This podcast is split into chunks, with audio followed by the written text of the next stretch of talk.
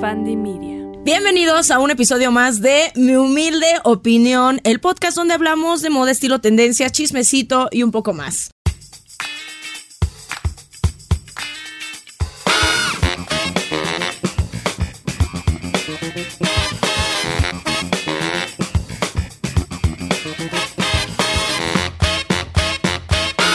Oye, Amix, no, güey, cállense los pinches ojos, cállense los pinches ojos del invitadazo que hoy me dio el honor de tenerlo aquí.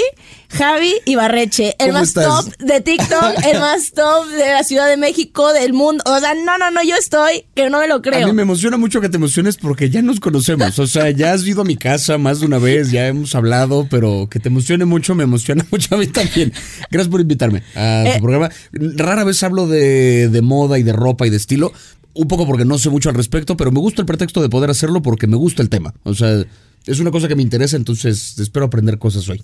Güey, y además de que te gusta, o sea, lo haces bien y eres un tipo con mucho estilo, eres un eres un chico que eres muy arriesgado, o sea, Tratamos, poco a tratamos, poco se trata, se trata, pero yo cuando vi, o sea, yo cuando entré a su closet es como de Javi, Javi, o sea, no, no, tú no eres de playerita, no, tú tiene sacos brocados, tiene sacos vintage, tiene camisas estampadas, Sí. es- o sea, obviamente se nota toda tu teatralidad, se nota todo. Mira, para este momento yo creo que es rarísimo que alguien no sepa quién eres, ¿Quién sabe? Pues, que todavía alguien no sepa, pero puede pasar. Pero Javi, preséntate. ¿Qué mejor presentación puedo hacer yo? O sea, la verdad, que tú mismo. Pues bueno, para que no me topen eh, y no topen a Ale, no qué hacen aquí, pero qué bueno que le dieron clic al programa. Este, pues yo Javier Ibarreche, yo hablo de series y de películas en redes sociales, hago contenido, reseñas, eh, críticas, entre comillas, análisis, resúmenes y demás, tanto de series como de películas en TikTok. Soy también estando pero, soy actor de teatro, soy eh, y recientemente actor de doblaje, guionista, eh, dramaturgo, incipiente fashion icon, te decía. Este, Ay, para allá vamos. vamos hacia allá, para esa es la siguiente meta, sí. ¿Qué les digo? Es un talento, es todo un estuche de monerías. O sea, de verdad que lo haces todo. Lo tienes todo, bebé. Ay, ¿Por qué lo tienes espérate. todo? Tal cual. Ay, estoy nerviosa, güey. ¿Por qué, coño? Te ya. digo que-. No sé, no sé, no sé, no sé. Este. Yo tomando café voy a terminar así los dos de... Así Sí. no, no. Nunca me he puesto nerviosa en mi, en mi podcast, te lo juro. Bueno, eh, mencionas ahorita esto de... eh, porque habrás visto seguramente publicaciones que subo de cuando voy a alfombras y demás. Más de una vez me has vestido tú. O sea, más de una vez ahora sí que te he pedido para eventos de diferentes cosas. Que me ayudes ahí con el outfit. Me acuerdo la primera vez fue para la de Thor Love and Thunder. Que iba yo a Los Ángeles. Y poquito antes de eso yo había conocido a Gaby Mesa. Bueno, ya la conocía, pero me había topado con Gaby Mesa en la premiere de Lightyear. Que para ella me acuerdo que tú la vestiste ella con un look con colores similares a los que traes de hecho ahorita, pero era como muy sutil, era un este bucket hat y una playera y un pantalón, pero había algo en los colores que es un madres, es Lightyear, o sea, ahí están. Entonces te pregunté, oye, ¿tú de dónde sacas que te visten para estas cosas? Y me dijo, no, pues tengo una amiga que no sé qué. Me pasó con tu, tu contacto y te llamé así de un día para otro de, "Ale, me voy pasado mañana a Los Ángeles a una premiere, a Hollywood. Necesito, en calidad urgente, que me ayudes con un outfit. Además, a Javi le encanta ponerme a prueba porque siempre me avisa dos días antes. En y mi yo- defensa, a mí siempre me invitan dos días antes. O sea, yo no sé ¿Cómo qué voy a ir crees? Te lo juro que más de una vez para estos eventos ha sido como de dos días antes de, oye, tal día tenemos la alfombra de esto, pero te queremos que pases por la alfombra. Yo como de, es que avísenme antes, me lleva la chingada porque quiero planear como vestirme bien. Juras, yo que pensaba que, vez- esto es algo que se planea con bastante anticipación, sobre todo para figuras públicas de tu rango. La que más me sacó de pedo fue justo esa de Love and Thor Thunder. Love and Thunder, porque neta me invitaron, o sea, la premiera era un jueves en Los Ángeles, me invitaron el lunes. O sea, de que, ¿qué haces este jueves? Nada, ¿quieres ir a Los Ángeles? Yo, sí, pero ¿qué pedo? O sea, chequé fechas, mis papeles, todo estaba en orden.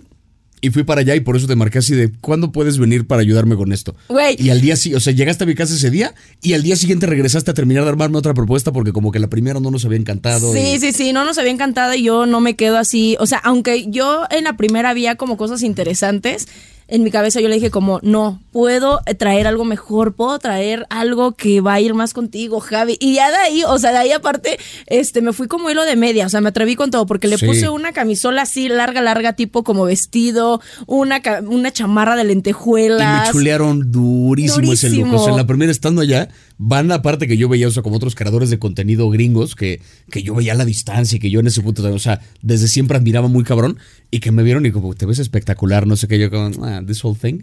Javi, seguramente nos van a preguntar, bueno, ¿y ustedes cómo chingados se conocieron? Ajá, ¿de dónde salió este? Ajá. Sí. ¿Tú, tú- de, de dónde salió este crossover? ¿Recuerdas nuestra primera interacción? Yo me acuerdo perfecto porque fue, o sea, nos, nos escribimos por mensaje, que yo te contacté, porque yo tenía, me habían invitado en calidad de emergencia a la premiere de Thor Love and Thunder en Los Ángeles. Tu espacio, tu armonía, tu esencia, tu tranquilidad, solo con Elvex. Descubre la tranquilidad que te da elegir la marca correcta. Elvex, ahora con 40% de descuento en grifería, accesorios y muebles para baño. Elvex, garantía de calidad. Válido de 1 al 31 de mayo con distribuidores autorizados.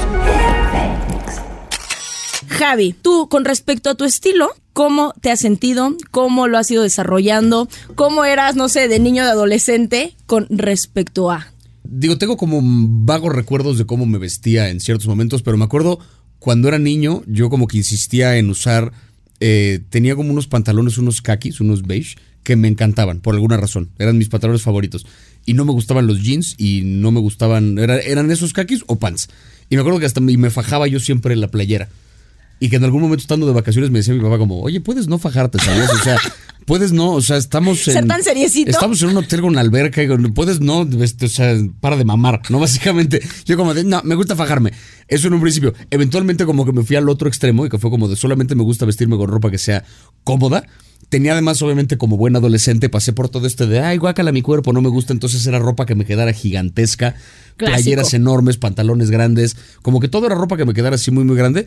Yo tenía un, o sea, era feo mi estilo, por decirlo de algún modo, pero como que yo lo veo en retrospectiva y digo, ah, entiendo a qué quería hacer ahí. O sea, tenía, por ejemplo, una playera del Manchester United, pero de como de la- del 80 y algo. Original, que un primo mío me había heredado Bien que era como, era como gris y con un cuellito acá, de, o sea, era como una playera con un estilo diferente y yo decía, esto está bien chido. Y me ponía esa playera con unos pants de no sé qué, como que yo mezclaba cosas que hoy lo veo y como que los colores no combinaban para nada, pero yo sentía que estaba como manifestando un algo, ¿sabes? Era, era así pandroso y medio, me gusta el fútbol, pero era vintage el pedo. pero Nada era, o más sea, como de imaginármelo, estoy seguro que ahorita serías como algo muy aesthetic. Justo. O sea, ojalá, Sí. ojalá, a ver si encuentras la foto y si a lo mejor y la pudiéramos poner, porque estaría chance, cabrón. porque chance me la adelanté a mi época. Exactamente, esas- igual y estabas adelantado, porque ahorita sí lo que me dices es como de, güey, esto es una tendencia que anda como por Pinterest y por estas chicas astéricos, o sea, Ajá. la neta. Era mucho, te digo, era como mucho ropa que me quedara así, este, grande, pantalones de jerga y ropa de jerga y todo, o sea, era muy de, que, que quede claro que hice mis compras en Coyoacán, era como el statement, ¿no? Yo estudiando en Polanco, era, era como un poquito lo que le tiraba, y después, no sé, como que me pasó más bien que entrando ya a la UNAM, de repente me volví como un poquito más serio, porque como que me Te gusta- destruye la me- universidad. me- sí, me, gusta, me, gusta llevar la contraria. Entonces, llegando a la UNAM, que de repente era todo el mundo como de sí, uh, la vibra, no sé qué, yo dije, ah, la mierda, voy a traer camisa. Y ¿Tú estudiaste teatro? eh, teatro en la UNAM, sí. Ok. En la Facultad de Filosofía y Letras. Ok. Y entonces ahí como que me fui hacia otra dirección. Y cuando después de eso fui maestro, hubo una temporada en la que como maestro trataba de verme yo profesional. Llevaba yo, o sea, pon tú que jeans, pero eran como unos jeans más oscuros y unos zapatitos y camisa y un saco. No, no te imagino. Cero. O sea, iba yo a la escuela pensando como de sí, sí, soy una persona seria. Un año después ya era como de ya, lo que salga. O sea, ya solo no pants, pero iba yo de playera, de. O sea, como que me era. Como eran clases de teatro, muchas de ellas también, pues era ropa que me permitiera también moverme y trabajar. Fíjate que en ese sentido, cuando yo empecé a ver tu closet, ves que te dije, se nota que haces teatro, porque tus elecciones dentro eh, de toda tu ropa tienen mucha teatralidad y dramatismo. Tienes cosas que se ven vampirescas, tienen Sí. cosas que se ven, o sea, siento que obviamente esa es la prueba fehaciente de que aunque sea que lo estemos haciendo inconscientemente, somos con lo que vamos creciendo y con lo que nos vamos alimentando. ¿Tú crees actualmente que tu estilo se ha ido alimentando de ese drama y de esa teatralidad? Sí, sobre todo porque, o sea, uno, siempre me ha gustado tanto disfrazarme como el día de la prueba de vestuario en teatro. Uy. O sea, el día que te traen el vestuario y que te toca ponértelo por primera vez y que te pones la piel, digamos, del personaje. Lo que hemos visto más de una vez es que te cambia el cuerpo, de repente caminas diferente, te paras diferente, agarras una confianza de soy otro. O sea, en este momento soy otra persona. Entonces, todos tenemos esta cosa de expresar un poco el quiénes somos a partir de la ropa. Hay gente que asume menos riesgos que otros. Totalmente. Hay gente que es como, me encantaría expresar esto, pero dentro de esta gama cromática que es limitadísima y dentro de estas prendas que son playera, camisa quizá y pantalones, que es como, espérate, pero se puede jugar con otras formas, ¿no? O sea, como que hay, hay otros cortes ahí con los que se, puede, se pueden expresar otras cosas. Y creo que a partir de que, a partir de esa vez en la premiere de Thor, que me vestiste tú y que de repente como que mm, caminaba yo y me sentía como con otra cosa así con esta ropa, dije, esto me mama. Entonces empecé a ponerle atención a varias cosas. Te robé también como un par de tips cuando me decías, no, si usas algo así, tienes que ponerte algo acá y acá. Siempre, Y estos siempre. colores, no sé qué. O sea, esta cosa de la camisa de smoking con collar de perlas. Yo dije, la primera No vez lo que lo usé, dije. I love it. Ya lo usé cuatro veces. En otras así, en otros eventos, porque dije, esto funciona. ¿No? Y como cosillas como esa he ido agarrando. Entonces ya cuando me invitan a una alfombra, me lo Yo, tomo ponte como una- lentes, ponte lentes, tu firma personal de estilo, ponte Ajá, lentes. y ya uso lentes para todo, Para así. todo. Y todos me dicen cuando, así de, "Ay, yo, yo, yo, el dedo en la herida, cuando no te vestí para los Óscares, este, todo el mundo me dijo.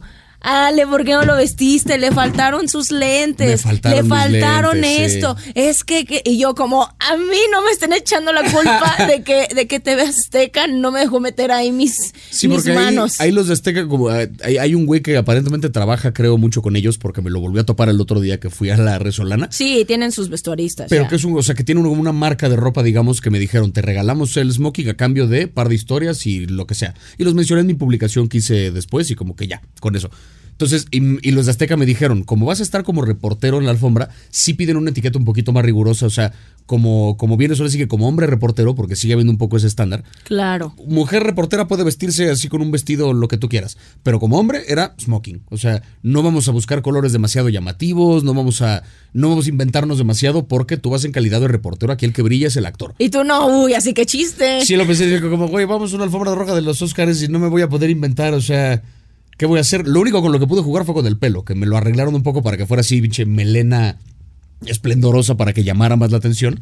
Que de sí ayudó. príncipe azul. Pero fuera de eso, era un smoking azul, que era un lindo smoking, o sea, lo tengo todavía, pero, pero no era esta cosa que me gusta a mí de. O sea, a mí me gusta destacar. Eh, se nota O y sea- aparte lo haces y aparte no te cuesta trabajo.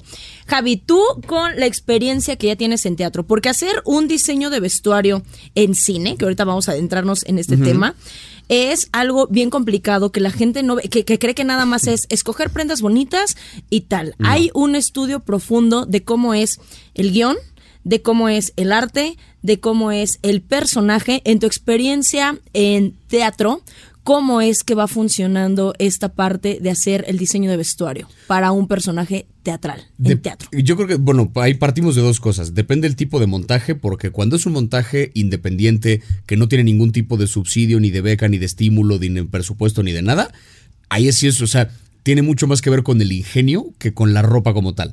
Es un, me acuerdo de una obra que hice, un, este, la del enfermo imaginario de Molière hace varios años, con una compañía de teatro que habíamos armado con unos compas ahí de la carrera. Era un montaje completamente independiente, o sea, no, no estábamos patrocinados por nadie, fue con nuestros propios recursos, produjimos el, el pedo y nos conseguimos un teatro para montarlo ahí. La ropa se lanzaron un día, el director y la asistente de, de dirección, se lanzaron un día a la paca, no me acuerdo cuál. Nuestra querida Paca siempre salvando el Siempre día. se lanzaron ahí a conseguir piezas viejas o que se vieran viejas, lo más que pudieran. Y encontraron así que si una batita de no sé qué, y que si un bla bla. Compraron un chingo de cosas, o sea, como que llevaron lo que teníamos de presupuesto y se lo gastaron en ropa y trajeron todo eso para ver, a ver, te trajimos esto a ver si te queda. Entonces terminó siendo, era como una como una especie de camisa, pero que se extendía más hacia el piso, que me quedaba medio apretada de ciertas partes, pero medio larga de otras. Acomodaba yo el cuerpo para estar medio encorvado y entonces ya era como la bata del enfermo. ¿Sabes? Y como era un color medio beige, medio. y estaba como medio sucio, si era como la bata de un cabrón que lleva cuántos días sin bañarse, porque pues el cabrón está en cama, este, haciéndose enemas, o sea, era como. Daba un poquito el personaje y me pusieron un gorro de no sé qué y unos pinch pantuflas que encontraron que estaban así hechas mierda también. Como que con dos, tres elementos de repente ya dibujabas al personaje y ya, ¿sabes? Como que fue una cosa había como un estudio del personaje más teórico, pero fue vamos a comprar ropa a ver qué puede más o menos recordarnos a esto. Ok. Cuando ha sido un montaje más profesional, sí hay un diseño más propiamente de este personaje es un psicólogo. Pero estamos hablando como de un psicólogo de mediados del siglo XX, de esos que hacen terapia de shock y de esos que, o sea, que lo, ven más al paciente como un experimento que como un paciente. Vamos a construirlo a partir de ahí. Era como un saco, con parches en el codo y con un moñito no sé qué. Los lentes eran como un marco medio, medio grande, así como muy setentero el pedo. Yo venía con la barba así más este, pronunciada y con el pelo corto en ese momento. Venía, era en este camisa azul y con un chaleco antes del saco, el pantalón era ligeramente acampanado y unos zapatos no sé qué, y tú veías si el personaje, si bien era como un outfit normal, se veía siniestro, porque te recuerda a esta cosa de un psicólogo que hace experimentos con sus pacientes y que eh, ubicas, ¿no? Como en Sí, estas, estas series donde de repente es un cabrón que ve a sus pacientes como experimentos y que es un tipo cruel. Y que acercan así justamente la cámara a sus ojos, a su mirada, y se ve como que el cubrebocas, los lentes, Ajá. el gorrito, o y sea. es serio y pervertido. me y da como un que poco este American y- Horror Story cuando Más hacían el cuando hacían los acercamientos al doctor que estaba Ajá. en la parte de abajo de la casa, bueno, donde hacían los experimentos en el sótano. Ay, eso a mí eso es como que Más o menos. Entonces te digo como que según el montaje se trabaja diferente el pedo del, del personaje. Porque obviamente con el teatro, pues el recurso, o sea, tiene que poder usarse, tienes que poder moverte con eso y tiene que ser algo que dure porque lo vas a usar cada función. La última obra en la que estuve era yo un rey, pero era como medio queer la estética. Entonces yo traía, yo traía una gabardina que me quedaba medio grande, pero no traía camisa abajo. Y traía como unos, este, como unos, este, un- unos shorts que me remangaba hacia hasta arriba y medias. Y las medias y unos zapatos como, como de taconcito y una corona rosa.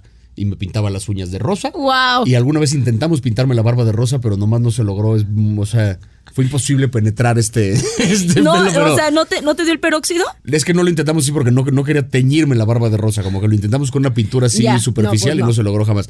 Pero te digo, era la corona y el no sé qué, y te da una corporalidad completamente diferente. Pero todo eran piezas que se compraron y la corona fue lo único que se mandó a hacer. Porque era un diseño como con picos y con no sé qué, y era como de papel cascarón para que yo pudiera usarla y no me pesara. Claro, porque claro. una corona de metal o de algo así, lo que te hace al cuello ese pedo, te mueres. Y yo me tiraba al piso y me... Ahora que acaban, ahora que acaba de ser reina Camila, así la viste Ay, cuando le ridícula, ponen sí, entre sí, las sí. cosas y, y se nota que no podía caminar, o sea, se nota así, o sea, se ve que hacen yo creo que ejercicios este para el cuello. Pues que hagan algo, ¿no? O sea, como que Pues su único... mínimo que hagan algo. O sea, porque no, no me acuerdo, el otro día alguien hacía el comparativo y yo lo había pensado alguna vez también de la familia real con las Kardashian. La única diferencia es que yo sí sé por qué son famosas las Kardashian. Y sí sé por qué tienen dinero.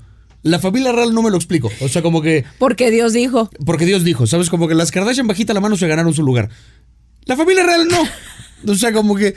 El eterno debate. El- oh, ahorita Es- no va a faltar el que te va a decir, este, porque este, te van a decir, tú no eres inglés, no puedes opinar, no puedes decir porque no me vale eres verga, inglés. me vale verga. Los ingleses están en el mismo lugar. O sea, ya el, más del 70% ya dice como de, "Eh, señor, qué verga. O sea que ya hay una, un- la última estadística que es como la mayoría dicen, ¿y si no tenemos esto? O sea, o sea como que órale la institución de tal, pero esta idea ¿Hace de que- falta? ¿Qué tanto hace esta falta? idea ¿Qué de que tanto Dios se necesita? puso al tatarabuelo de este pendejo como rey y luego por eso él no tiene que trabajar. Es como, ¿what? O sea, La importancia, pero justamente la importancia del vestuario y la psicología. Sí.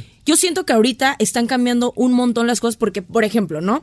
Antes, un crítico de cine, ¿cómo se veía, no? Y pasan estos memes del crítico de cine con cuellito alto de tortuga, tortuga, claro. saquito. Es lo que les digo, es que, güey, las redes y esta época vinieron a cambiar absolutamente todo. Y estas ideas de lo que conocemos como estilo, como un doctor malvado, Sí. como un ingeniero, tal, están cambiando y está revolucionando todo, todo, todo y de cómo estamos percibiendo justamente a las personas a través de su imagen, de su estilo. Y creo que muchas veces tuvo que ver en cómo te lo han pintado las series, las telenovelas, este, el cine. Y esto cómo está cambiando ahora con la apertura de las redes sociales y grabarte, ser un medio de entretenimiento, pero real, de cierta manera. ¿Tú qué opinas? Eh, creo que dices algo muy, eh, algo como muy crucial para, para el cambio de este estilo, porque a mí me explicaban que en algún momento, eh, con el asunto de las premieres y las funciones de prensa, había como una división muy marcada.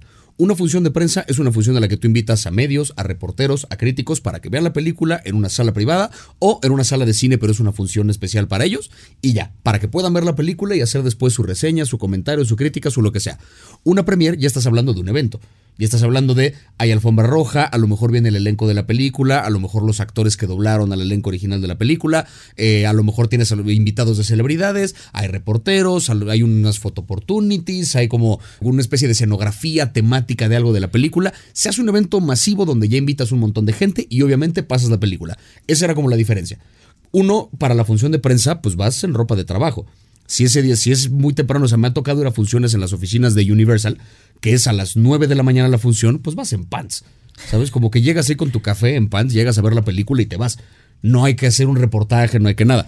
Pero lo que empezó a pasar me explicaban que durante la pandemia, como mucha gente empezó a hacer contenido desde sus casas y en los eventos de cine, tanto funciones presenciales de prensa como premieres, se murieron durante un rato, ahora sí que la gente que tenía acceso a las películas antes era a través de screeners.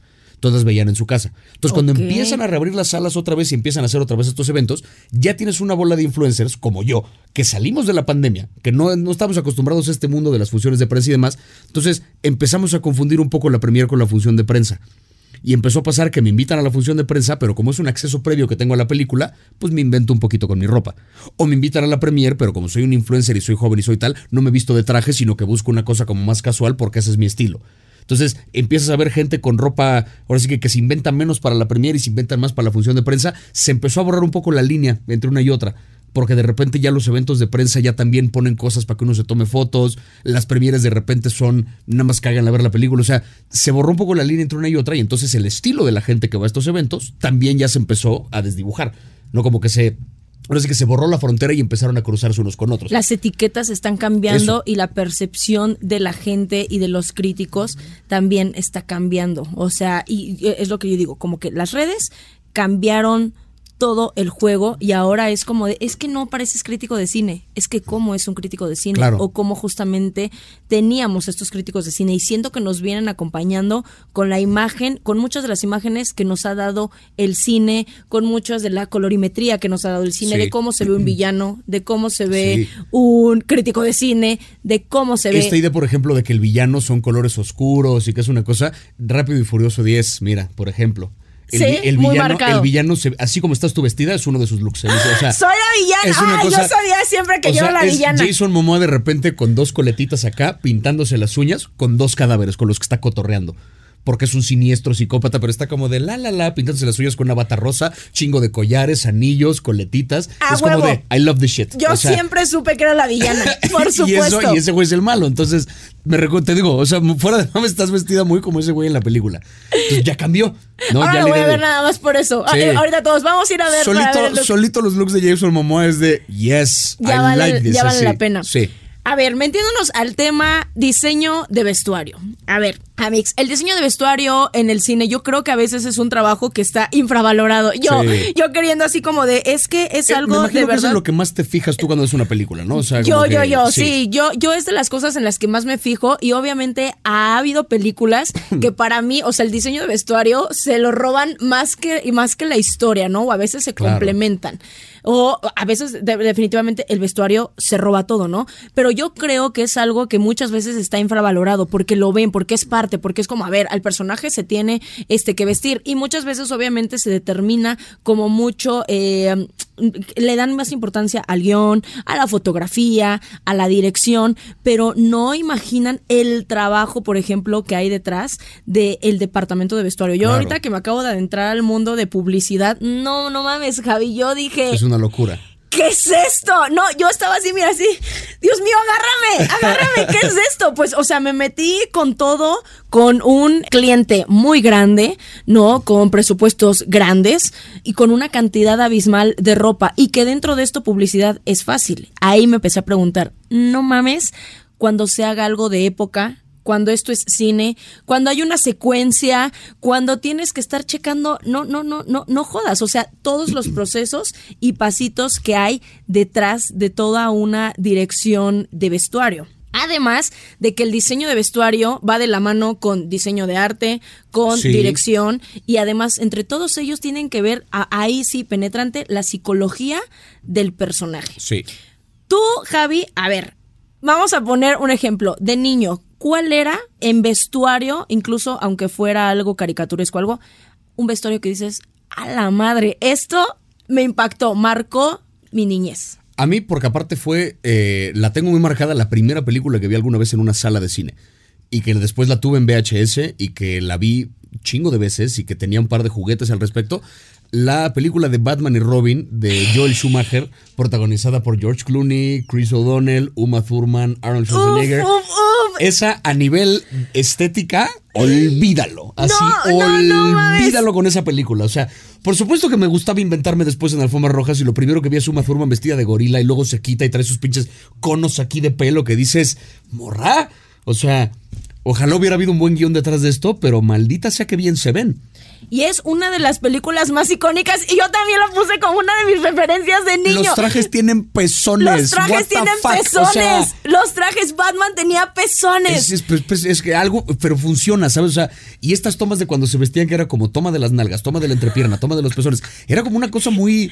eh, sexy muy- muy para sexy. hacer algo de niños. O sea, es que no era una película como tal de niños, pero creo que todos lo vimos en nuestra niñez. Lo que pasa es que eso pasó algo muy cagado con esas pelis que cuando sale la de Batman de Michael Keaton, la primera, que Jack Nicholson es el villano, fue demasiado oscura para lo que pensaron que iba a ser. O sea, es una peli, a la fecha es quizá uno de los Batmans más icónicos. Y uno de los Jokers más icónicos también. Pero fue como una película muy oscura que espantó a varios niños. Cuando sale la segunda, que es la de Danny DeVito y Michelle Pfeiffer, esa de plano ya la vieron como una película de terror. Porque un niño chiquito va a ver al cine eso y de repente sale Danny DeVito tragándose un pescado crudo en la pescado. toma. No, y no, Michelle no. Pfeiffer con su látigo y tal.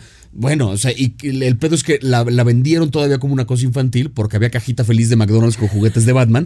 Y era como, a ver, espérame, pero esta película que yo acabo de ver no, no se la pongo a mi niño de seis años. No. Entonces, como que hubo un pedo ahí y por eso cambiaron a Tim Burton y metieron a este Joel Schumacher a que dirigiera las películas.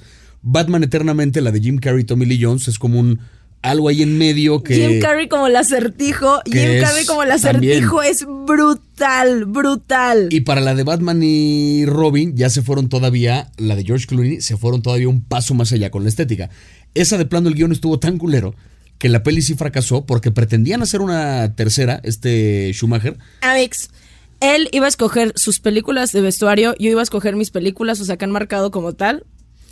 Conectados, güey. Cállate los pinches ojos. O sea, quien no lo esté viendo en YouTube, aquí, o sea, Jim Carrey, o sea, aquí hice todos mis pines de las películas que fueron marcando como vestuario que yo dije esto, o sea, que marcaron como que dije, esto es otro nivel. Jim Carrey no repite vestuario en una Ni- sola ni escena. una sola escena, Ni una. ni ¿no? una. O sea, trae siempre nada que ver con el acertijo de Paul Dano ahora en la de Batman, que es más oscura y más lo que tú quieras. Esto era una caricatura, ¿sabes? Esto era. El güey trae, o sea, de, de repente apretado así como puros pandex y de repente lentejuelas y un bastón con un. El live action que sí salió bien.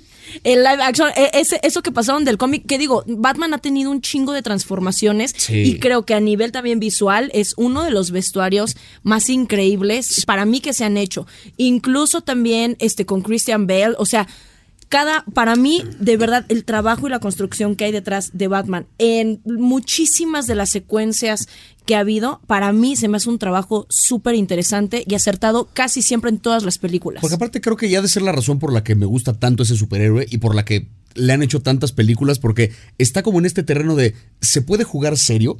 O sea, puede ser como una cosa muy real de el güey con el trauma de la muerte de sus padres y que combate el crimen y tal. Puede ser un pedo siniestro, oscuro, que te crees, pero también te lo puedes llevar al otro extremo, al de la caricatura, diciendo, es un cabrón que se disfraza de murciélago para salir en la noche a vergarse a un señor que es un pingüino y a otro que es una pregunta. Y entonces, como, ¿qué? O sea, nada de esto tiene sentido, pero lo puedes jugar de los dos lados y por eso tienes el Batman de Adam West, como tienes el Batman de Robert Pattinson, como tienes el de Christian Bale, como, o sea, está como en todo un arco iris ahí de posibilidades. Batman te permite jugar funcionan. con todo. Todos. Todos funcionan. Todos funcionan. Funciona desde el que es más caricaturesco, funciona el que es más oscuro, Sí. funciona el que es más violento.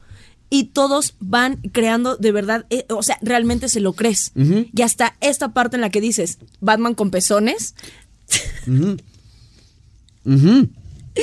Otra película, te voy a decir una de mis películas de mi niñez que por vestuario a mí, o sea, me marcó y dije, esto es otro pedo, esto es otro nivel. La máscara igual con Jim Ah, Carrey. La máscara sí, cuando se transforma, sí. o sea, esta parte de este niño Lelo menso que está en el banco y como cuando se transforma la máscara, no, no trae un traje como un amarillo, trae un traje de De pachuco. Pachuco. Eso es bien importante. Eso es bien importante. Bien importante, sí, y sí, sí. cómo en la toma, cuando va a Cocobongo, tocan justamente, ¡Ey! Pachuco, y empieza la canción y él está vestido de verdad de Pachuco. La referencia que quiso hacer el director a una subcultura y a una parte como de la sociedad que en cuanto a estilo fue marginada. Sí, porque aparte, o sea, hay, hay como dos vertientes ahí con esta. No, la máscara, qué gran ejemplo metiste, porque si esa película es, o sea, a nivel diseño de vestuario, está en otro nivel. Por un lado, tienes pensando en las películas como más icónicas de la historia, así como tienes un Matrix que tiene una estética también Uf, muy definida. También. Así como piensas de repente, o sea, películas que están en ese calibre, ¿sabes? Un Avatar, que la taquilla y que qué sé yo, o sea, estas cosas que son como los grandes monumentos del cine, que ya son como un en sí mismo un ícono. La máscara es uno de ellos. Por el personaje de Jim Carrey. En particular, el traje amarillo con la corbata, con el sombrero, con la pluma, con la cara verde. Eso ya es en sí mismo. O sea, tú ves la silueta, ves lo que sea y lo entiendes. Y justo, o sea, aludiendo a los pachucos, que hay por ahí una, hay una obra que se llama Sut Sut, que llegué a ver también el montaje aquí en México, donde todo era como la cultura de los pachucos en este periodo en los 50 en Estados Unidos, donde Finales de los 40. finales de los 40, como que el, el ruido que había alrededor de la migración latina hacia Estados Unidos no era el que hay ahorita, pero sí eran un chingo de campesinos mexicanos que trabajaban allá, eran apenas a lo mejor la primera, segunda generación de migrantes que había, no como ahorita que ya tienes gente mexicana que lleva tres generaciones en Los Ángeles, por decir, acá eran como apenas los primeros que llegaban. Eran, Entonces, los, eran de hecho los pachucos que hacen el movimiento del Susud, eran la segunda generación de, de los padres. Ellos digamos que eran los jóvenes, los jóvenes adolescentes que estaban buscando un estilo, porque hasta antes de los Exacto. 40 no existía un estilo eh, juvenil, como cuando ya empieza James Dean con los jeans, con la chaqueta de cuero. Es hasta los 50 donde se asienta un estilo juvenil, pero es con el Susud que además estaban inspirando en los jazzistas negros de la época de los 20, de los 30. 20s. Y entonces, y tienes esta generación que también, o sea, a nivel de lenguaje, son los primeros que, ahora sí que los, los padres que nacieron hablando español y crecieron hablando español, estos güeyes crecen sí sabiendo español porque están en contacto con esa parte de la familia, pero también ya crecen en Estados Unidos donde ya, o sea, Están es empezando a, a- a institucionalizarse. es la gente que está empezando como a, meter ya en el lenguaje popular palabras como parquear, por ejemplo. Que es como, o sea, es estacionar, ¿sabes? El parquear es un anglicismo que viene tal, pero se forma como una palabra. Y, claro que sí, ¿sabes? O sea, como que se vuelve parte de esta, de esta cultura. Tenían como todo. Cuando fui a ver la obra de Sud, me acuerdo que nos dieron un glosario. De había una bola como de términos de para que entiendas la obra, esto significa cuando dicen esto. Entonces, garras es atuendo. O sea, como me voy a poner mis Sí, mejores sí, garras, sí. será, ah, esto es ropa. No sé qué, o sea, había como una bola de, de términos ahí de por medio para que entendieras. Y pues era la cultura del pachuco. Que Jim Carrey en esta película, con todos estos elementos, con esta carga histórica, haga ese personaje y se mueva como se mueve, la ropa cobra vida, ¿sabes? O sea, como que se vuelve. Es eso, el traje de la máscara en esa escena es más allá de icónico. Y siento que además marca esta diferencia en la que tú dices, de que cuando te pones ciertas cosas, cómo te paras, cómo, cómo haces las cosas diferentes. Creo que muchas veces la ropa puede ser nuestra máscara. No tanto, yo siempre, yo siempre lo pongo como que la ropa, yo, yo siempre lo digo, puede ser una armadura. Puede ser nuestra armadura para enfrentarnos Sí. a la vida, para enfrentarnos a algo que nos hace sentir eh, nerviosos, para enfrentarnos a un evento al que a lo mejor no queríamos ir, pero pues tenemos que ir. Entonces me voy a ver bien para sentirme bien. Creo que el juego de Jim Carrey, o sea, cómo se transforma, ¿por qué? Porque Stanley Ipkiss es un cuate gris, o sea, si tú lo ves, Mm, es apagadón, gris, sí. apagado. Eh, dentro del diseño de vestuario es gris, cafés, azules marinos, colores opacos Sí. como un poco su personalidad. Y la máscara, que es todo lo contrario, colores, es colores. es diversión, es vida, pero además, esta onda del Pachuco a mí se me hizo como una referencia latina. Que, que de verdad que me voló la cabeza. El cocobongo, los que están tocando, tocan eh, salsa, tocan eh, salsa cubana. Y o un poco vamos a lo mismo. El pachuco que en su momento el traje y esta como este, esta indumentaria particular del sombrero grande con la pluma, con los pantalones que le quedaban, o sea, se los fajaba hasta la cintura, pero tenía como toda una estética que te puedes imaginar perfecto como un joven sintiéndose marginado de repente en los 50, de repente se pone esa pinche armadura y sale a la calle a conquistar, ¿sabes? Y hasta camina diferente. Se desliza como con las piernas hacia adelante. O sea, tiene sentido que esta ropa le diera la confianza a un morro de esa época, como se la da al personaje de Jim Carrey, en la máscara, que de repente es un güey que no le tiene miedo a ligarse a Cameron Díaz. Cameron O sea, Díaz. Cameron Díaz. Jesus eh, Christ. La máscara sí fue una película para niños y dentro de esto, ¿cuánta sensualidad nos vendían en los noventas? Porque, perdón, pero cuando Cameron Díaz está entrando con ese vestido rojo Sí, al banco, sí. casual, para mí es uno de los momentos más guapa de Cameron Díaz, o sea, así más irreal, o No, sea, bueno, vamos a y el tener momento donde bailan. Jesús, o sea, Olvídalo. what the fuck is it? Olvídalo. Para mí es uno de los momentos más icónicos de verdad de Cameron Díaz. Sí. Y ese vestido rojo, y es como un vestido rojo. Además, como siempre, el rojo en la psicología en una mujer es coqueta, sensual, salvaje, fuerte, valiente. Porque ahí te va otra cosa. En esta película, justo, o sea, Cameron Díaz entra con ese vestido rojo, o sea, es como una especie de, de una versión más discreta de Jessica Rabbit. Totalmente. Y no es más elegante. Hay una, hay una escena en la máscara donde Jim Carrey, cuando la ve entrar al bar, empieza a. a- ¡uh! ¡Lelo! como caricatura empieza a ser, o sea, muy al estilo de lo que vemos en Roger Rabbit. O sea, van de la mano. O sea, como que si hay esta estética de, claro, el rojo, el vestido, no sé qué, es la femme fatal. La femme fatal. Pero además, todos los cambios que le ponen cuando va a entrar al cocobongo, cuando va a bailar, justamente cuando baila con la máscara, para mí siento, siento que ahí no, no se supo apreciar, o sea, totalmente, güey. Cuando la máscara sale eh, del parque y se transforma y empieza a bailar este esta que es como. They call me Cuban Pete.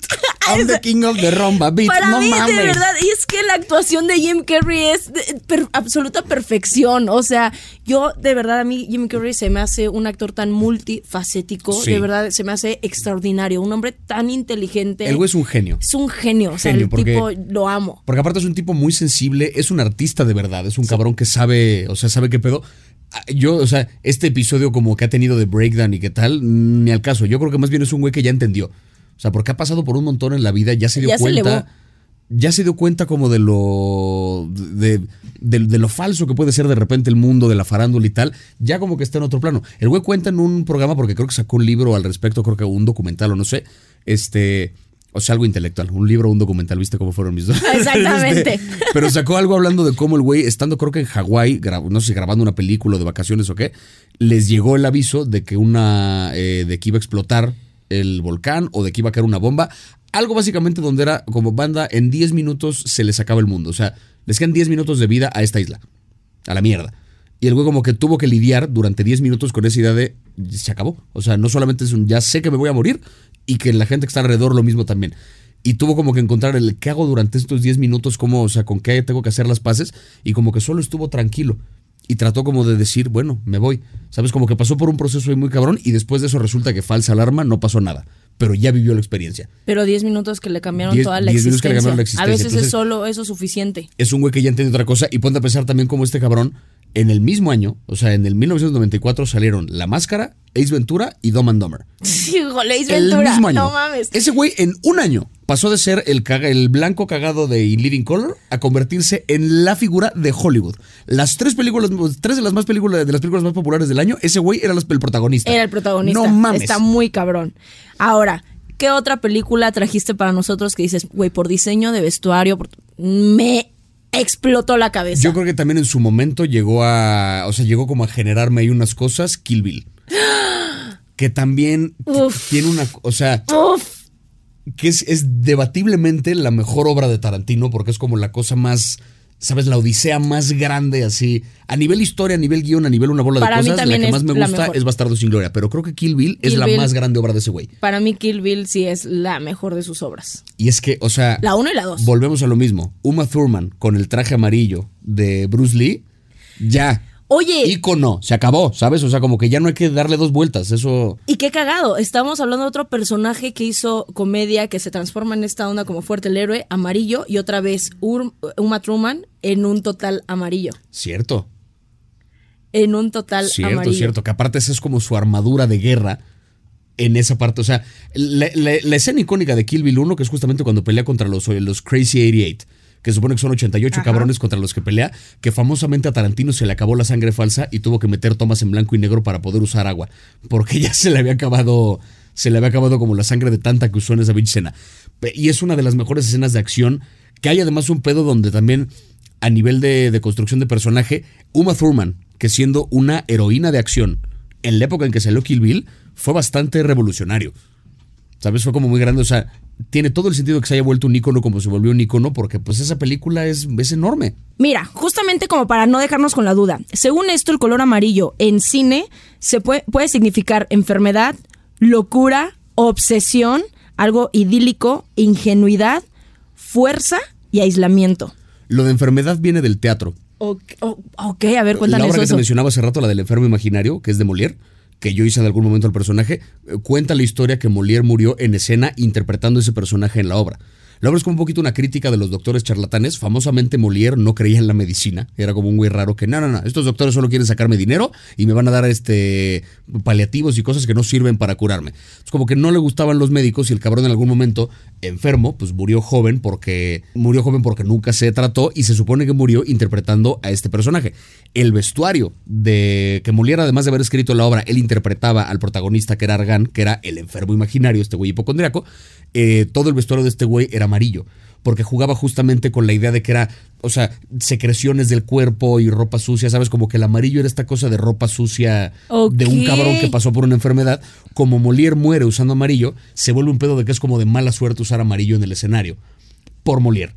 Y el, el teatro, además de que es muy supersticioso, me hace mucho sentido que en el cine amarillo significa enfermo, viene de ahí. O y sea, locura, porque justamente la También. máscara hablaba como de este cuate que estaba loco, o sea, de este cuate que hacía locuras en la noche, cómo se transformaba, y Kill Bill, la locura de matar.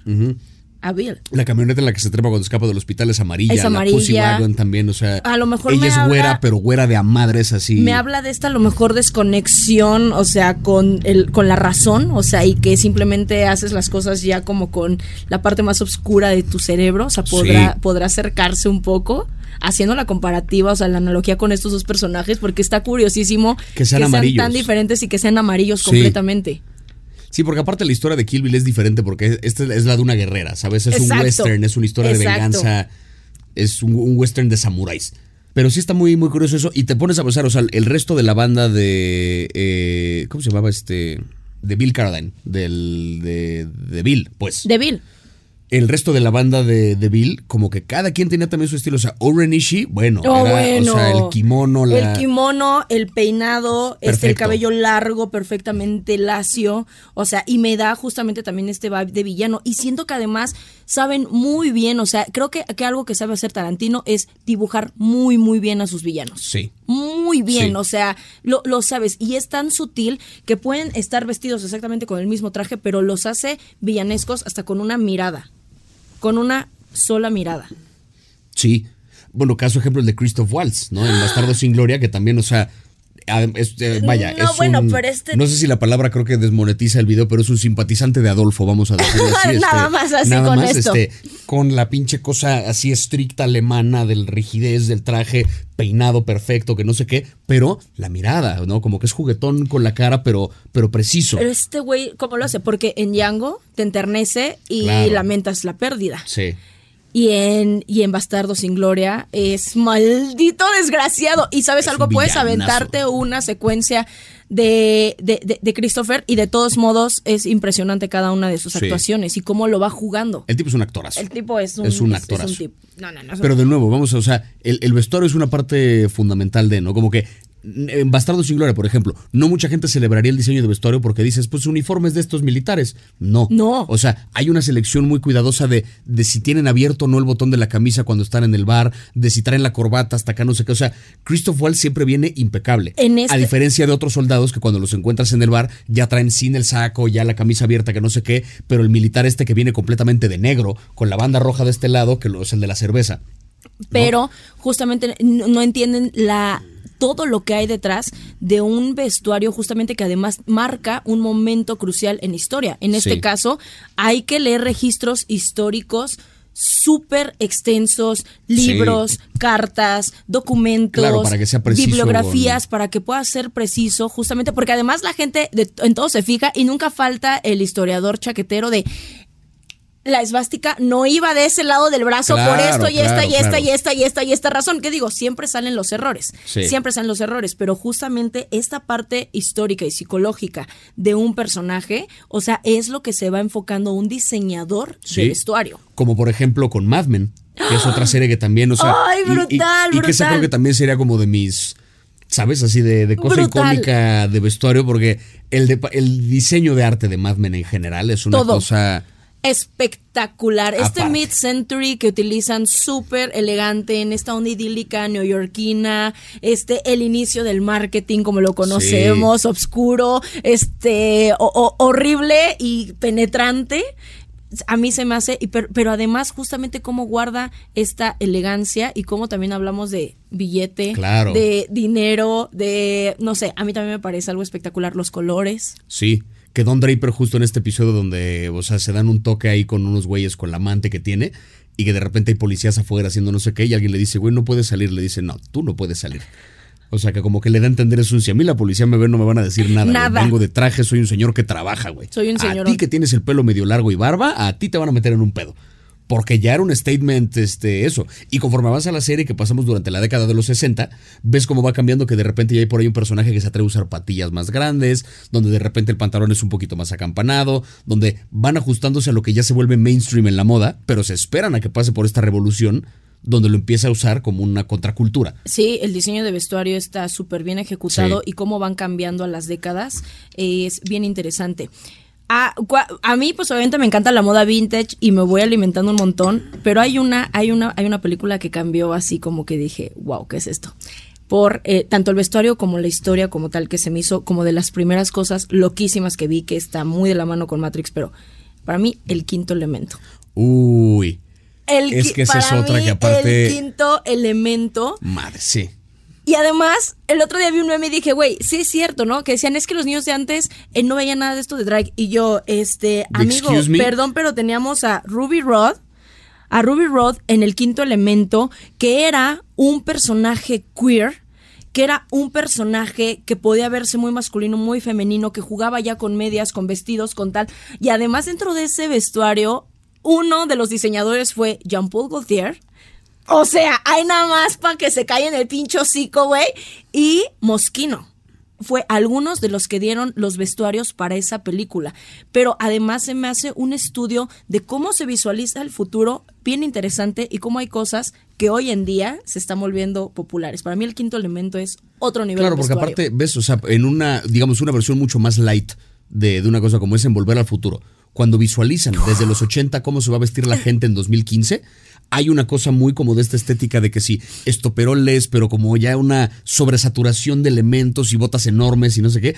Y uno en 2015 veía eso y decía, no mames, no la atinaron. Pero luego te vas un par de años más adelante. Más adelante. Y hoy ves y de repente es una hay gente que se usa botas más grandes que las que aparecen en Volver al Futuro. Así es. Y que de repente, le- o sea, toda esta estética como tanto cuero y tanto tal, o sea, hoy en día como que ya se juega mucho con, hoy me quiero vestir setentas, hoy me quiero vestir noventas, hoy me quiero vestir dos miles, hoy me quiero vestir elementos mezclados de no sé qué. Hoy te puedes encontrar, o sea, tú sales de aquí a dos cuadras y te puedes encontrar los 17 estilos diferentes en el mismo restaurante.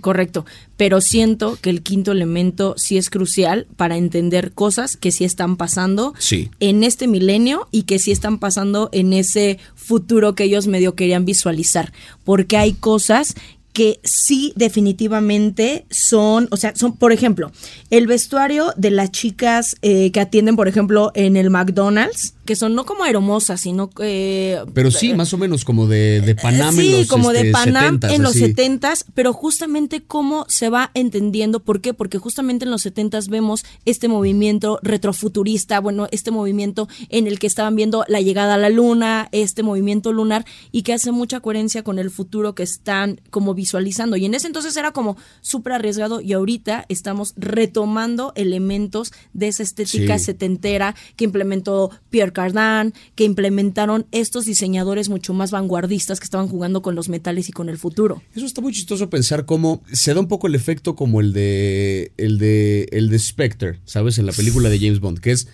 o sea, hoy en día ya existe en la Ciudad de México el desfile del Día de Muertos, porque en la película lo inventaron para tener una escena de un desfile del Día de Muertos donde eh, camina por el centro y se verguea y qué sé yo. Entonces, o sea, y me acuerdo que una vez, un par de años después que estaba yo fuera del, del país, estaba yo platicando con unos gringos ahí en un restaurante y alguien me preguntó como de, oye, ¿y si hacen el desfile del Día de Muertos en México? Y le dije, historia cagada, primero fue el de la película y a partir de ahí como que nos gustó la tradición y ya lo conservamos. Pasa lo mismo un poco con la ropa. Tú ves una película ochentera en la que dibujaban una versión de cómo se va a vestir la gente en los 2020 Claro. y después de eso decimos, ¿sabes qué me gusta la opción? Me lo voy a poner. O sea, que de algún modo estamos nosotros anticipando a, quiero que dentro de 40 años nos vistamos así, arre. Y 40 años después decimos, me lo llevo. Me lo llevo, o sea, está como bien, que te lo primero creo. el referente de la película y después lo que ocurre acá. No, o sea, a lo que voy es, no pasemos por alto lo que pasa de repente a nivel de vestuario en una película porque de pronto a lo mejor te está marcando el cómo se van a vestir tus hijos.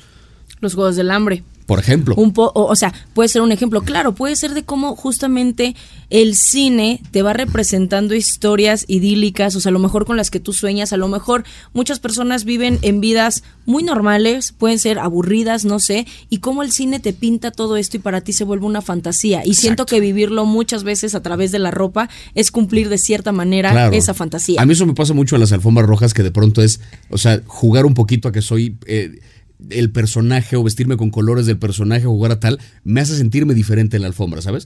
O sea, ahora para la de Rápido y Furioso agarré una camisa de cuadros que tengo y le corté las mangas. A la mierda. eh, diversión, porque- tú en DIY. Sí, pues claro, porque fue como, nada, fuck it. Porque claramente, o sea, dije, va a venir el, el patrón Vin Diesel, pues ese güey en su perra vida ha usado mangas, ¿sabes? Jamás, si acaso de aquí, pero nada más. Entonces dije, como le corté estas mangas para que se vieran los tatuajes, no sé qué. Entonces, ya nomás con eso, como que vas con una pose diferente, ¿sabes? Sí, yo corté esta camisa. Ajá. Yo la Y, en corté, cambio, yo la, la y la hice. sirenita que venía como con esta cosa terciopelada azul. Príncipe. Y el pre- sí, Tú en príncipe. en princesa, a la mierda. O sea, yo venía porque las perlas y el pelo largo y acá yo dije como, venga, o sea, eh, como que te- jugar de repente eso te permite ser parte de la fantasía y ves la película con otros ojos. ¿No? O sea, como que entras un poquito a ese mundo. Todo el mundo salimos de una película pensando, me encantaría ser el personaje. Totalmente. Ve- vestirte como él es una forma de acercarte a eso. Totalmente, Y creo que es una forma de acercarte a la fantasía. Vamos a rematar con una película que actual, no sé, que te haya marcado y que digas, esta por vestuario, no mames, me voló la peluca. Una película actual que por vestuario. ¿Cuál tienes tú pensada así como reciente? ¿Cuál película tú crees que haya sido como un statement importante de, de estilo? Cruella. Cruella. Cruella ok, con Emma. Stone, pero Cruella con Glenn Close. Para mí es, o sea, una de las epítomes de la moda. Aparte me encanta porque Glenn, Close este, puso en su contrato que ella se iba a quedar con todo el vestuario Excelente. de 101 y 102 dalmatas. La producción le dijo, sí, está bien. Cuando la producción se dio cuenta de lo que costaba cada vestuario, le dijo como, güey, no hay manera, o sea, se está equiparando a lo que estás ganando por la película. Yo ya lo firmé en mi contrato. Mi contrato dice. te chingas. y yo, güey. Y la de vestuario es como, no, miren, si quieren le hacemos una versión más. No. Y hasta en mi contrato me llevo el vestuario. Y parte de ese archivo lo tiene Glenn Close en su casa. Y otro, creo que lo puso en la Universidad de Indianápolis, en, en un museo, este, donde están protegidas las piezas para proteger ese vestuario. Y en- haciendo en comparativa con Cruella 2021 con Emma Stone, Creo que las dos son un gran ejemplo de un muy buen vestuario villanesco, pero con un estilo Porque ahí te- déjame- de pasarela. Déjame buscar el dato porque no quiero cagarla con el nombre, pero. Sí, sí, sí. Que mencionaste Cruella, como que pensé un poquito en eso. No sé si pondría a nivel como tan icónico la Cruella de Emma Stone, no porque ella no lo fuera, sino porque la película no tuvo el push que. O sea, siento un Dálmatas todavía fue como un clásico, ¿sabes? Sí. Fue como un. Ahora sí que está la versión animada, está este live action con la historia de Cruella con Glenn Close, que es brutal, y que te da miedo y que es una cosa, o sea, la actriz es un personaje increíble. Y tienes después la Cruella de Emma Stone, que como que es una historia diferente, en buena parte musical, como que a nivel de guion la película tuvo muchas carencias y por lo mismo no trascendió a nivel de que la gente la consumiera. Habló además en 2021 como en medio de la pandemia, donde no hubo realmente ninguna cosa histórica a nivel de cine, a nivel taquillazo, salvo quizá la de Spider-Man, pero como que salió en un momento extraño. Sin embargo, Jenny Vivan, que es el dato que estaba buscando, que es la diseñadora de vestuario de Cruella, años antes ganó también, porque ese año ella ganó el Oscar Por mejor de vestuario por Mad Max, que esa es la que yo creo que también, o sea, a nivel estilo, hay un pedo donde cuántas películas o cuántas cosas no han buscado imitar lo que hizo esta mujer en Mad Max en la primera, o sea, ¿sabes? Charlize Theron en esta peli, Furiosa, No que es mames. brazo mecánico, la tank top no sé qué, Rapada, no mames. maquillaje que es como aceite de motor en los ojos.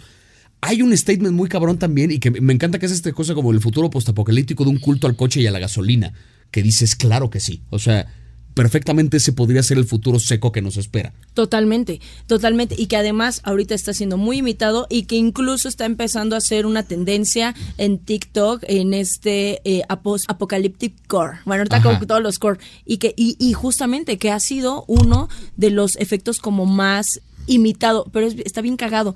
El otro día vi un video de peli de la semana haci- haciendo referencia a una película Mexicana, güey, de los punks y 80, no sé la de los punks. Lo vi, lo vi, lo vi, lo, vi, lo viste, vi. ¿Lo viste? Que, que Sí, Mad vimos- Max a lo mejor se inspiró en ese pedo Güey, que yo decía. estaban igualitos. sí. Y dije, güey, no mames, claro, porque muchas veces esas referencias se toman de subculturas, ¿por qué? Porque parece que nadie las está observando, o de grupos pequeños porque nadie lo está observando, o a lo mejor de países que están haciendo videohomes culeros para Sí, nosotros sí. y no les estamos dando el valor, pero cuando vi dije, güey, no mames, sí es cierto, esto es Mad Max. Me encanta, pensar que, hizo. me encanta pensar que Mad Max haya salido de una película mexicana prohibida. Con prohibida. con ketos, a mí este, me mama la idea. Wow. Me mama la Pero idea. te digo, creo que como statement, o sea, a nivel de impacto cultural grande, Mad Max es una de esas películas que, que llegó a ser un punto y aparte, ¿sabes? Totalmente. Esa edición de los Oscars no ganó mejor película, quién sabe por qué, porque se suele cagarla con esas ediciones, pero, pero ganó todo lo demás. Todo lo demás. Todo lo que tiene que ver con producción, diseño de vestuario, de sonido, de edición, de todo. Efectos prácticos, o sea, que Peli de la Semana lo menciona, ¿no? Esta idea de como el, guitarrista amarrado al carro que va tocando como heavy metal mientras avanzan a la guerra, salido de esta peli mexicana, pero tú lo ves y como que la estética de, ¿sabes? Las pipas que disparan fuego mientras este güey un solo agresivísimo de guitarra, metal industrial así cochino, o sea, hay una estética muy cabrona que dices, sí. Sí, sí, sí, te lo compro, te lo compro y además y además gusta, además si estás como en época de calor, yo pienso así de, no sé, vives en playa, 40 grados, Sí. Mad Max. Sí. Inspírate que Mad Max. Güey, pues inspírate, ahí tienes algo cabrón. Pero bueno, Javi, no, o sea, se me pasó Volando, mí volando, esta veloz esta hora. ¿qué onda? O sea, fue demasiado veloz, fuimos una tras otra, me faltaban un montón, tenía que Austin Powers. Que En diseño de Mi vestuario. traje morado que llegaste Pero a usar también me ojalá- inspiré en ese. Pero Ay, bueno. sí, claro que sí. Javi, ojalá que tenga el gusto de volverte a tener en otro episodio más hablando de moda y de vestuario, porque tenemos, yo creo que películas para aventar. Yo creo que tenemos que hacer una parte 2 y tenemos más bien que antes armar la lista de películas para poder pasar así, brincar de una a otra y poder más o menos hablar del vestuario y tal, porque Austin Powers quedó pendiente. No, o sea, quedó pendiente varias cosas. Varias cosas, cosa. varias cosas, pero bueno, de verdad es un agasajo tenerte. de ver- yo creo que les va a encantar el capítulo. Te agradezco un montón Al que contrario. dentro de tu a- ocupada agenda te hayas dado el tiempo para venir. Al ya sabes que aquí ahora sí que más, más de una vez me has también echado, me has echado la mano y me has hecho el paro con calidad de emergencia, así de necesito que mañana tal. Lo de menos era aceptar esta invitación. Al contrario, te agradezco mucho que me hayas invitado a tu, a tu Muchas gracias. Y qué placer hablar de ropa. De Qué verdad bonito, que sí. me encanta, estoy muy contenta. Ahora sí que el cine es de mis cosas favoritas, tú ya lo sabes cuántas Sí, pláticas sí. no nos hemos aventado. Ey. Este, y cuántas, cuántas cosas no he visto yo gracias a ti. Entonces, Ay, qué bueno. pues muchas gracias, Javi. A ti por Espero invitarme. que te haya gustado. Espero que les haya gustado, Amix. De verdad fue un agasajo. Y nos estamos escuchando y viendo en un próximo episodio de Mi Humilde Opinión. Bye. Mi humilde opinión es producido y conducido por mí, Ale Vintage. Editado por Uriel Islas, con producción ejecutiva de Yolitzin Murillo y Jero Quintero. Diseño de portada por Pablo Sebastián y música de Ernesto López. Esto es un podcast de Bandy Media.